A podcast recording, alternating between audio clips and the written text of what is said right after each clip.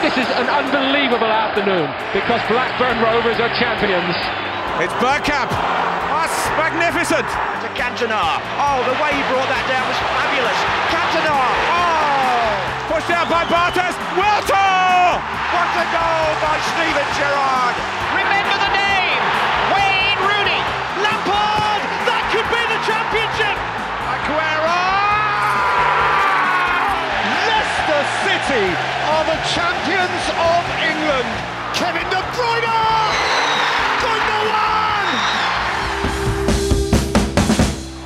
Oh, here goes Bellingham again now.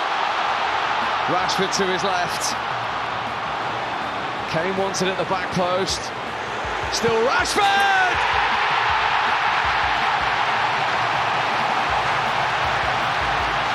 England in front. Marcus Rashford finished it. But oh, Jude Bellingham made it. England on the front foot. Jude Bellingham contro l'Italia ha dato un'altra prova della sua forza, a soli 20 anni è già uno dei più forti giocatori del mondo. Purtroppo non gioca in Premier League dove però non mancano gli under 21 da seguire. Ne parliamo nella nuova puntata di In The Box, il podcast sul calcio inglese. In questo appuntamento parleremo anche di Tom Brady, Wayne Rooney, la Championship, le squadre britanniche in corsa per l'Europeo e i tifosi dell'Inghilterra.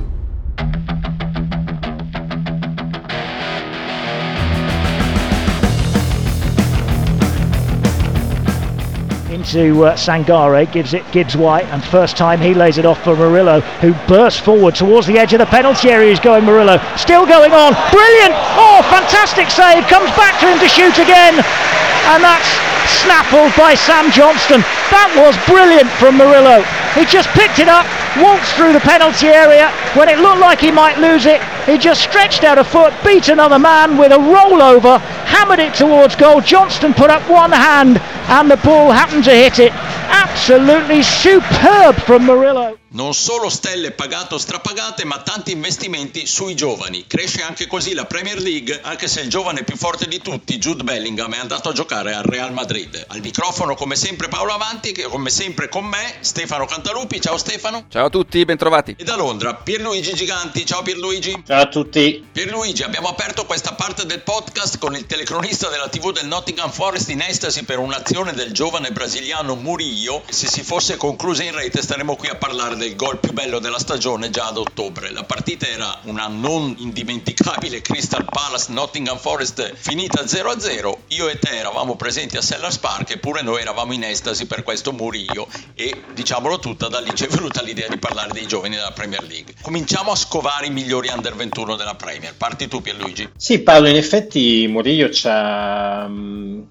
sicuramente colpito non tanto per quell'azione o non solo per quell'azione ma anche per come difende, anche per come rilancia, anche per il fisico che ha e per le sue capacità difensive. Quindi eh, partendo da Murillo partiamo appunto dai difensori, io non lo metto il giocatore del Forest eh, perché secondo me non ha ancora sufficiente esperienza in Premier per eh, poter entrare nella classifica dei miei primi tre difensori. Partendo dal terzo giocatore, ehm, io inserisco Rico Lewis. Eh, lui è addirittura appena diciottenne, in questa stagione ha già totalizzato quattro presenze in campionato, una in Champions con uh, un assist, è addirittura partito da titolare nel big match con l'Arsenal ed è un giocatore con un fisico ancora in evoluzione, ma comunque ha grinta da vendere, è poliedrico e Guardiola lo sta schierando infatti da intermedio sul centro-destra piuttosto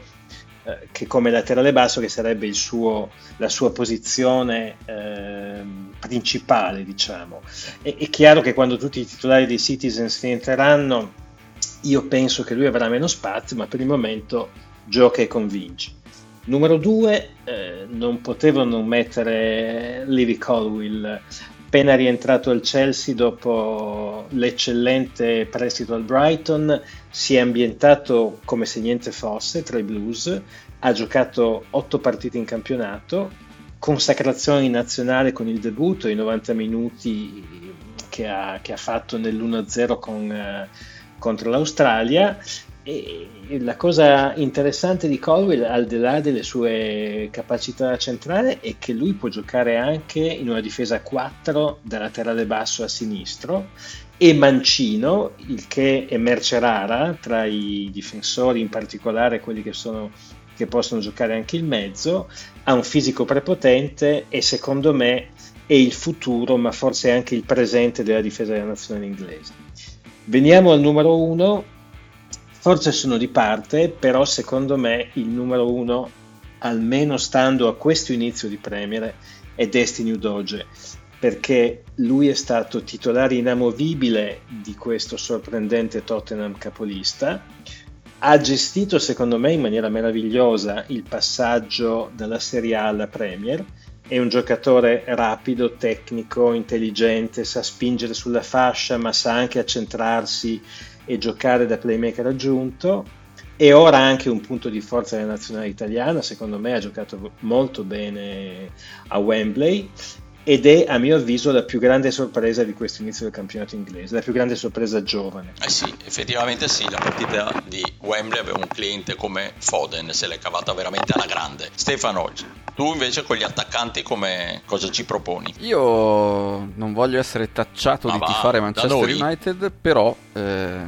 perché non sarebbe assolutamente così, anche perché sapete che io tifo Oldham con una leggera simpatia anche per i Red Devils, però metto due giocatori dei Red Devils tra gli attaccanti e al terzo posto metto Aleandro Garnaccio che a dirla tutta non mi convince al 100% per quanto riguarda ancora la concentrazione, l'applicazione, la continuità, però insomma ha dei lampi eh, assolutamente abbaglianti di, di talento eh, e poi è veramente molto molto giovane perché ancora eh, non siamo neanche nella decina dei 20 per quanto riguarda la sua età, quindi eh, ha già dimostrato di poterlo reggere quel palcoscenico mm, assolutamente a livello di personalità, quello che manca probabilmente anzitutto è un minutaggio un po' più eh, costante e poi eh, anche eh, un livello di, di prestazioni eh, all'altezza di un giocatore maturo che ancora non può essere per ovvi motivi.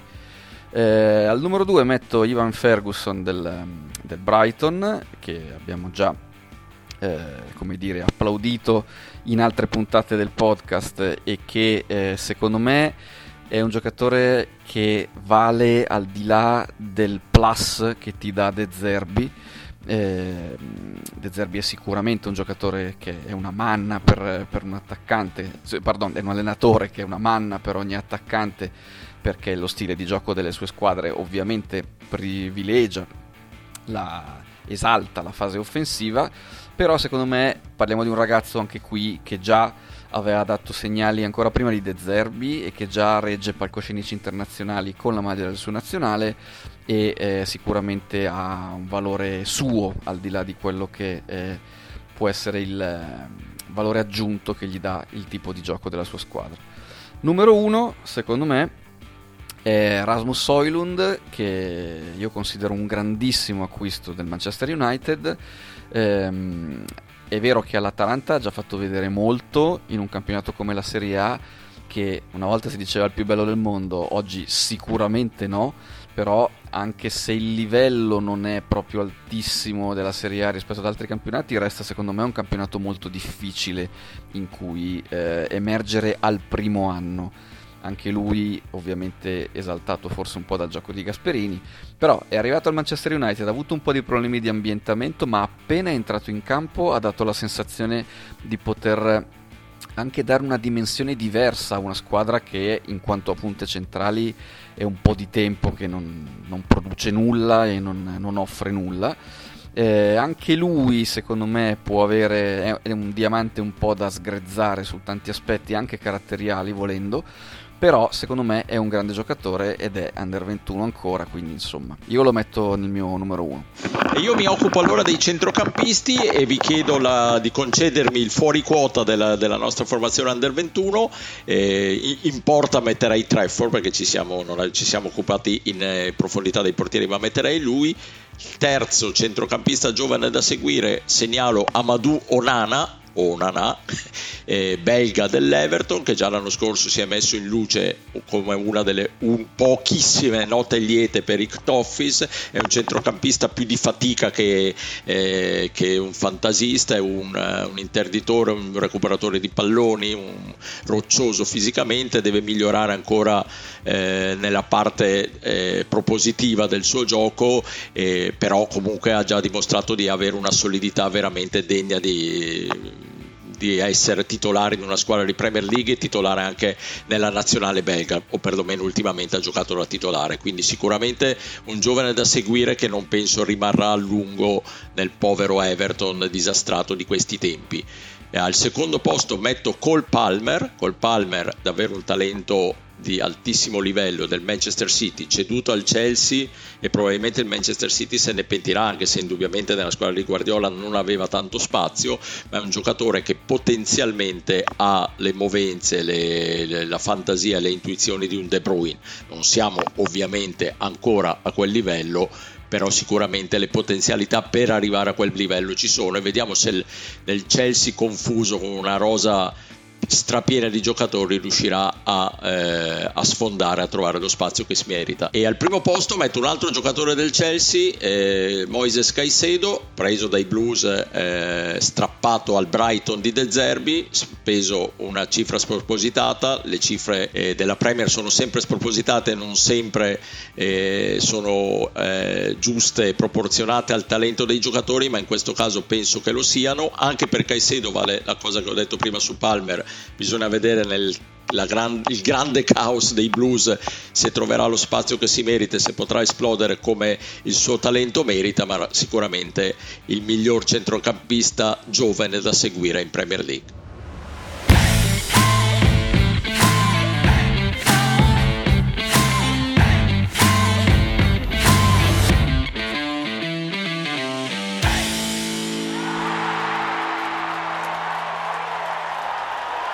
Il top della settimana. Il top della settimana sono i top o le top perché eh, parliamo delle nazionali britanniche che al di là della povera Irlanda del Nord che continua a perdere ma non è mai stata realmente in corsa in un girone molto complesso e complicato per eh, tentare di arrivare al prossimo europeo, le altre si stanno facendo valere. L'Inghilterra eh, ha conquistato la certezza matematica di, di, qualificazione, ha battuto l'Italia in un match che, insomma, se non è una vendetta per eh, l'europeo perso in finale contro gli azzurri, comunque è stato molto importante per la nazionale di Southgate per dare dei segnali importanti anche eh, dal punto di vista eh, psicologico oltre che tecnico. E la Scozia è un caso particolare perché è vero che sta perdendo e che ha perso con la Spagna e che sta perdendo in realtà tutte le amichevoli contro squadre importanti, con la Francia, con l'Inghilterra, eh, però è riuscita anzitutto a centrare la qualificazione e poi eh, ha capitalizzato molto bene la doppia impresa che aveva fatto qualche mese fa quando aveva battuto invece la Spagna in casa e quando aveva soprattutto vinto in Norvegia, che è stato poi il, il vero spartiacque del girone, perché insomma lasciare a casa Holland, Odegaard e comunque giocatori di questo genere non è così scontato per una nazionale come quella scozzese, che ha sì discrete individualità rispetto al passato, però insomma non ha il super campione, il super bomber o insomma giocatori di altissimo, proprio di, di primissimo, primissimo piano. Eh, è da tempo che in nazionale gli Scots si sono riusciti a creare un clima eh, molto positivo, eh, ovviamente il supporto del, del, pubblico c'è sempre stato anche quando ad Amden eh, si facevano figuracce contro chiunque ad Amden Park. Eh, però insomma l'impressione è che sia una Scozia quantomeno in grado di competere anche nel girone poi eh, nella fase finale dell'Europeo senza eh, essere la vittima sacrificale di, delle altre nazionali. Poi c'è il Galles che sta facendo qualcosa di abbastanza simile, eh, nel senso che ha ottenuto una vittoria fondamentale contro la Croazia, con cui aveva già pareggiato all'andata in Croazia, e l'ha raggiunta in classifica a quota 10 punti al secondo posto del girone e insomma prima dell'ultima tornata di partite ha ancora eh, chance di qualificazione in un girone comunque molto complesso dove insomma eh, ottenere il pass per l'europeo sarebbe una grande impresa. Lo sottolineo perché eh, non è più il, il, Galles di Gareth Bale eh, o comunque l'era di Bale e Ramsey che erano un po' i due fari di questa nazionale eh, diciamo del, del, dopo Young Giggs eh, è ormai al termine però anche qui senza avere forse dei super fuori classe c'è una nazionale che riesce ancora molto bene a eh, essere competitiva contro squadre di alto livello eh, contro nazionali di alto livello che forse non era così prevedibile.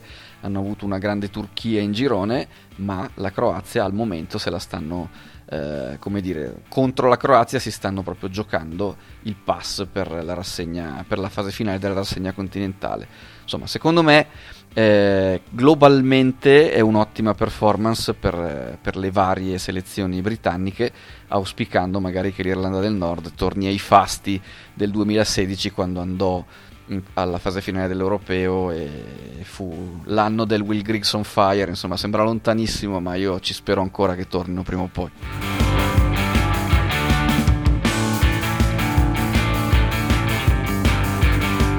Il flop della settimana.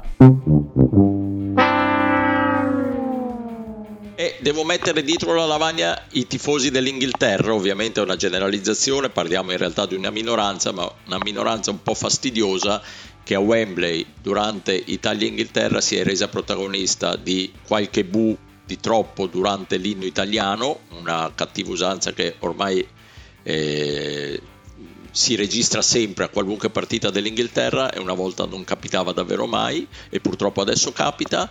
Peggio ancora i bue fischi che hanno sporcato il minuto di silenzio per le vittime di Bruxelles e della guerra in Israele.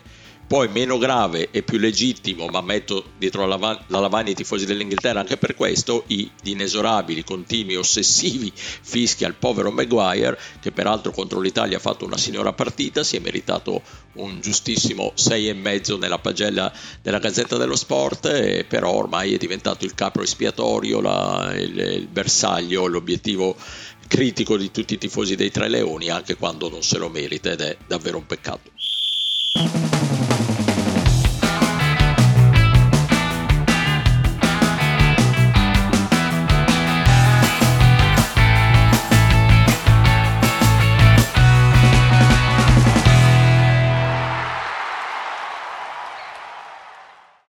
Is huge breaking news to kick off the second hour of the football show from the Championship. Wayne Rooney has been named as the new Birmingham City manager. It's a story that's been developing all week, and we've been right across it here on Sky Sports News. Leggenda del football americano, ora Tom Brady sta cercando di portare ad un altro livello il Birmingham City, squadra di Championship, e una delle prime mosse, l'avete sentito, è stata quella di portare sulla panchina del St. Andrews niente poco di meno che Wayne Rooney. Stefano, grande fiducia di Brady per il vecchio Ru e grandi progetti per questo Birmingham City che non è proprio una, una delle squadre di culto del calcio inglese, però tant'è. No, no, però è comunque una squadra di, di tradizione in una città eh, non facile per tanti motivi, insomma, eh, ha una tifoseria eh, calda e spesso questo calda esonda, diciamo, certo. in, eh, in, eccesso di calore, ecco, in eccesso di, di, di botte mazzate in giro per l'Inghilterra, ancora oggi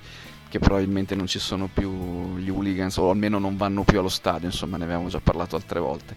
Rooney ha preso una squadra eh, messa bene, una volta tanto in classifica, eh, perché l'esonero di Eustace è stato eh, con la squadra che era al sesto posto e ufficialmente insomma per divergenze eh, rispetto alla linea della società, eh, altrimenti insomma difficilmente si sarebbe assistito alla cacciata di un allenatore che aveva fatto comunque abbastanza bene, anzi molto bene rispetto anche al passato recente del City. Eh, e invece insomma è stato così perché c'era proprio differenza di vedute, probabilmente anche perché eh, diciamo, l'impulso americano di avere un giocatore in panchina che, eh, un, un allenatore in panchina che è stato una stella da giocatore anche nella MLS americana ha fatto il resto, avere un uomo copertina, avere una persona eh, un volto diciamo che sia super familiare anche al di là dall'altra parte dell'oceano. E Wayne Rooney quindi dopo l'esperienza al DC United torna su una panchina di una squadra inglese dopo quello che aveva fatto al Derby County io eh, onestamente sto apprezzando molto quello che ha fatto Rooney fino a questo momento in panchina.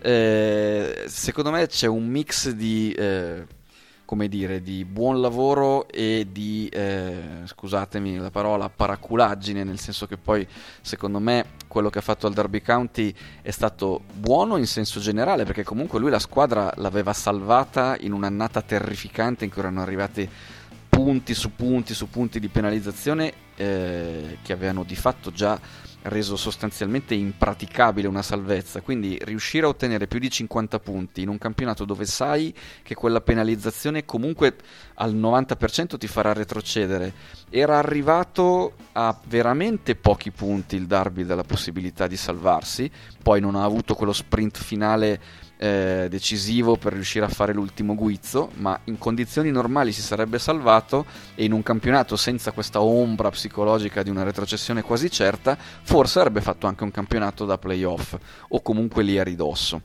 Questo depone a suo favore sia dal punto di vista, diciamo, tecnico, tattico, che mentale col suo spogliatoio. Eh, in America non sto troppo a considerare diciamo, quello che è stato fatto a livello di risultati perché lo considero un calcio molto diverso da questo e dove mi viene difficile onestamente fare una vera analisi tecnica di, del valore di una prestazione di, di, di un allenatore. Però ecco, eh, sta parlando anche spesso del suo passato, eh, di quando si ritrovava ubriaco eh, a 15 anni eh, a fare a botte, di come si è riuscito di come sia riuscito a cogliere quei segnali che lo hanno spostato dall'essere Gascogne a, e invece lo hanno fatto diventare almeno un giocatore che non avesse co- problemi così gravi e una stella che potesse brillare eh, anche diciamo senza dover superare questo tipo di fantasmi anche perché per come la vedo io, eh, il calcio di oggi non consente di essere Gascogne. Cioè, mm, un Gascogne oggi pur con tutto il talento non avrebbe fatto quello che poi eh, è riuscito a fare invece in un calcio diverso, in un'epoca diversa. Ora vediamo, quello che manca a Rooney secondo me continua a essere poi una sfida di più alto livello con una squadra diciamo magari di Premier League, però chissà che non ci arrivi col Birmingham City e noi glielo auguriamo e gli auguriamo anche magari di tagliarsi un po' la barba perché sembra che abbia 60 anni. È vero che, che quando giocava in Premier League a 18 anni ne dimostrava 35-40, quindi sta andando avanti secondo me con come è sempre stato, però insomma al di là delle battute sono contento di, di vederlo misurarsi ancora in panchina in Inghilterra. Eh sì, eh sì, siamo tutti contenti di rivederlo. E a proposito dell'impegno delle stelle dello sport americano, o comunque delle, anche delle franchigie americane nel calcio inglese, sentiamo il contributo del corrispondente da Londra della Gazzetta Davide Chinellato, grande esperto di NBA in particolare, ma di sport americano ampio raggio, e, comprendendo anche appunto football, hockey, baseball e tutto quanto. Quindi il suo punto di vista su questo aspetto del calcio inglese è ancora più centrato di quelli già sempre molto precisi che ci fa a ogni puntata del podcast. Sentiamo Davide. Tom Brady nel pacchetto azionario del Birmingham City e con un ruolo nella scelta di Wayne Rooney come nuovo allenatore della squadra è l'ennesima conferma di quanto il calcio inglese piaccia ai grandi dello sport americano, perché è il calcio più bello del mondo, quello che in America ha sfondato di più, e perché la Premier League e il calcio inglese in generale sono viste come un'occasione di business dalle grandi stelle degli sport di oltre Atlantico. Uno dei primi, uno dei principali nel 2011 fu addirittura LeBron James che barattò una collaborazione con uh, il Fenway Sports Group col 2% di quote azionarie del Liverpool.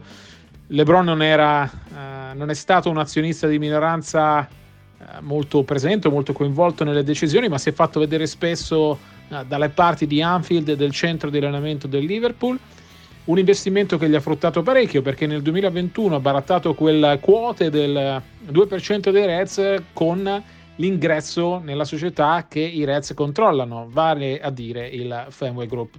Gli esempi di sportivi americani che hanno investito in eh, società inglesi sono tantissimi, sia in Premier che in Championship, addirittura uh, fino in League 2 al Wrexham che non sarà piaciuto alle star dello sport, ma è piaciuto alle star di Hollywood che hanno uh, trasformato la squadra del paese del Galles in un evento mediatico, tanto che negli Stati Uniti il Wrexham è famoso quanto uh, le squadre di Premier League. Questo interesse delle stelle americane verso il calcio inglese nasce da una visione molto più di business dello sport, quella che eh, hanno eh, dall'altra parte dell'Atlantico. E allora se LeBron James vede nel Liverpool un investimento non di cuore, ma una situazione che può uh, fruttargli dei soldi, uh, così vede anche Tom Brady, al quale uh, piace sicuramente l'idea di entrare nel calcio, nel football, nell'altro football, in quello che la stragrande maggioranza del mondo chiama football, così come lui chiama lo sport in cui è diventato il più grande di tutti i tempi. Eh, non sarà l'ultimo, non è stato il primo, continueranno ad esserci tanti perché il calcio inglese è il più popolare. Ah, dall'altra parte dell'Atlantico le partite di Premier League alle 9 del mattino, ora della, della costa est, sono diventate una specie di cult, un appuntamento anche da, eh, da imitare e da seguire e allora per uh, chi ha fatto i soldi con lo sport, investire nello sport diventa quasi uh, inevitabile. Pierluigi, abbiamo analizzato l'aspetto Yankee della Championship, ma adesso è il momento dell'attesissimo appuntamento mensile o bimestrale, a seconda delle occasioni, con la tua precisissima ricostruzione del come sta andando il campionato di Serie B inglese, la Championship. Vai. Sì, Paolo, prima di parlare del campionato, lasciami dire ancora fare due considerazioni considerazioni su, su Rooney perché mi sembra comunque che sia mm, l'episodio importante della Championship eh, di queste ultime settimane. Eh, devo dire che um, Rooney si troverà um, a gestire un ambiente che comunque è complicato perché c'è stata molta contestazione da parte dei tifosi del City rispetto all'allontanamento di Eustace che secondo me aveva fatto un miracolo sin qua a riuscire a tenere il Birmingham City addirittura in sesta posizione e quindi in zona playoff. Devo dire che Rooney ha fatto alcune dichiarazioni secondo me abbastanza fuori luogo dicendo come il City si possa considerare il nuovo Manchester City o il nuovo Newcastle in proiezione e francamente mi sembra difficile eh, comprendere come questo paragone abbia senso sia dal punto di vista della struttura del club sia dal punto di vista del eh, ammontare degli investimenti che non ha alcun eh, legame con quello di Manchester City o di Newcastle. Per quel che riguarda invece l'aspetto positivo, una cosa secondo me importante è che ehm, tra i suoi assistenti ci sono due elementi ehm, che sono suoi ex compagni, uno in nazionale che è Ashley Cole e uno del Manchester United che è John O'Shea, che secondo me invece potranno portare un valore aggiunto importante perché sono comunque uomini di campo, uomini che hanno come lui eh, vissuto delle esperienze importanti.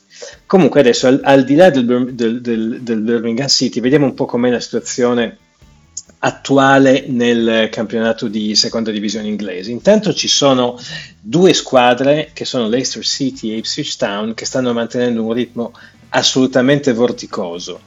Uh, mi aspetto che la squadra di Maresca uh, prosegua ve- a-, questa velocità, anche perché la filosofia del tecnico italiano sta attecchendo molto rapidamente e devo dire che il uh, City ha cambiato il suo modo di giocare rispetto al periodo Rogers e sta facendo veramente bene. Ho invece qualche dubbio in più rispetto al neopromosso Ipswich perché non credo che possa continuare a spingere così forte. Però devo dire McKenna, che è il, il, tecnico, che peraltro si è fatto le ossa nel Manchester United. Sarà un tema ricorrente questo del Manchester United che ha fornito allenatori o comunque assistenti eh, a questa championship, no? perché abbiamo già nominato Rooney, eh, John O'Shea e adesso abbiamo anche McKenna e devo dire che lui è uno dei tecnici più ricercati nell'intero panorama inglese e, e veramente sta Uh, facendo molto più del previsto, mo- molto meglio del previsto uh, con i Tractor Boys quindi al di là delle prime due posizioni, poi andiamo nella zona playoff e qui troviamo, l'abbiamo detto, il Birmingham in sesta posizione, ma prima del Birmingham c'è il Preston North End, che a mio avviso è la seconda sorpresa di questa stagione dopo l'Ipswich, e poi due squadre che forse ci attendevamo di trovare in questa zona, che sono il Sunderland e il Leeds United. Però come l'abitudine la Championship è una grandissima mischia, per cui è vero che stiamo parlando delle, delle prime sei squadre, però non dimentichiamo che a distanza di quattro lunghezze dalla sesta posizione del Birmingham ci sono addirittura dieci formazioni, quindi eh, ovviamente la lotta è ancora super iper aperta. E tra queste dieci formazioni vorrei citarne eh, quattro, due che sono eh, nobili, il Norwich eh, e il Southampton, ma vorrei anche menzionare due squadre che sono in realtà le squadre più in forma dell'ultimo periodo, che sono il Middlesbrough e lo Swansea. Eh, entrambe si sono imposte nelle loro ultime quattro sfide e per quel che riguarda il tema Manchester United eh, di cui parlavo in precedenza, ecco che ritorna perché a capo dei, dei Boro c'è Michael Carrick, partenza da dimenticare per il Middlesbrough, ma adesso è sicuramente una squadra in grandissima ascesa. Andiamo a dare un'occhiatina al fondo della classifica perché ci sono delle squadre che iniziano a sudare freddo. Sono QPR, Rotherham e Sheffield Wednesday Tutte e tre nelle ultime cinque partite disputate non hanno mai vinto e quindi insomma la situazione chiaramente non si può ancora dire super preoccupante, ma eh, farebbero bene a mettere qualche punto da parte. Tra l'altro il club di Sheffield si è appena separato dallo spagnolo Scisco, che era stata già una scelta abbastanza inquietante a mio avviso, e ha affidato la panchina ha un allenatore molto preparato, ma ha una vera scommessa, perché stiamo parlando dell'ex assistente della nazionale tedesca, um, che è Danny Röll, che ha 34 anni e il più giovane tecnico dell'intera English Football League. Non tra le ultime tre, ma squadra che sta faticando molto più del previsto, è il Watford, ventunesimo eh, Valerian Ismael in panchina che aveva fatto molto bene due anni fa al Barnsley ma quest'anno evidentemente a Watford il, il suo eh, diciamo, periodo in panchina non sta per il momento portando i frutti sperati. Però eh, lo diciamo sempre, eh, stiamo parlando di un campionato che ci può riservare sempre tantissime sorprese per cui con 3-4 vittorie di fila si passa dai bassi fondi a, a praticamente la zona playoff, quindi ci godremo secondo me ancora parecchie sorprese.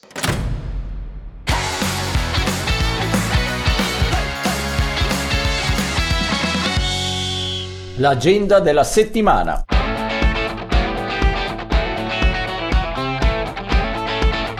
Eh sì, ci sono tre partite secondo me imperdibili in Premier e quindi mi concentro su di loro. Intanto due derby stuzzicanti al sabato, il primo in anticipo delle 13.30, il Liverpool ospita l'Everton. È vero che eh, insomma non c'è match tra le due squadre, però eh, sappiamo che i Toffeemen, soprattutto in questa uh, partita sanno trasformarsi, diventano cattivi, ne sa qualcosa Van Dyke e quindi credo che non sarà così scontato l'esito del Merseyside uh, Derby. Poi alle 18.30, sempre sabato, un altro, un'altra cittadina, questa volta a Stamford Bridge, arrivano i Gunners, il Chelsea è in ripresa, Ehm, quindi mi aspetto una partita da scintille. Sappiamo che non corre buon sangue tra le due squadre, forse al di là di Arsenal Tottenham è il derby più cattivo di tutta Londra. Ehm, quindi sicuramente un appuntamento da non, marca- da non mancare.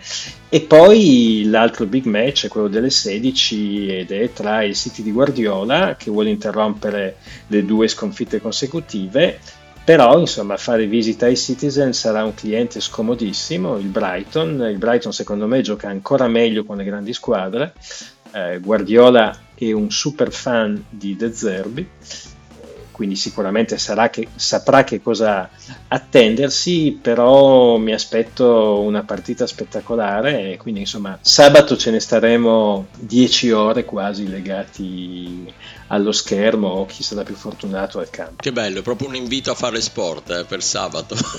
Senza dubbio. Birra e poltrona.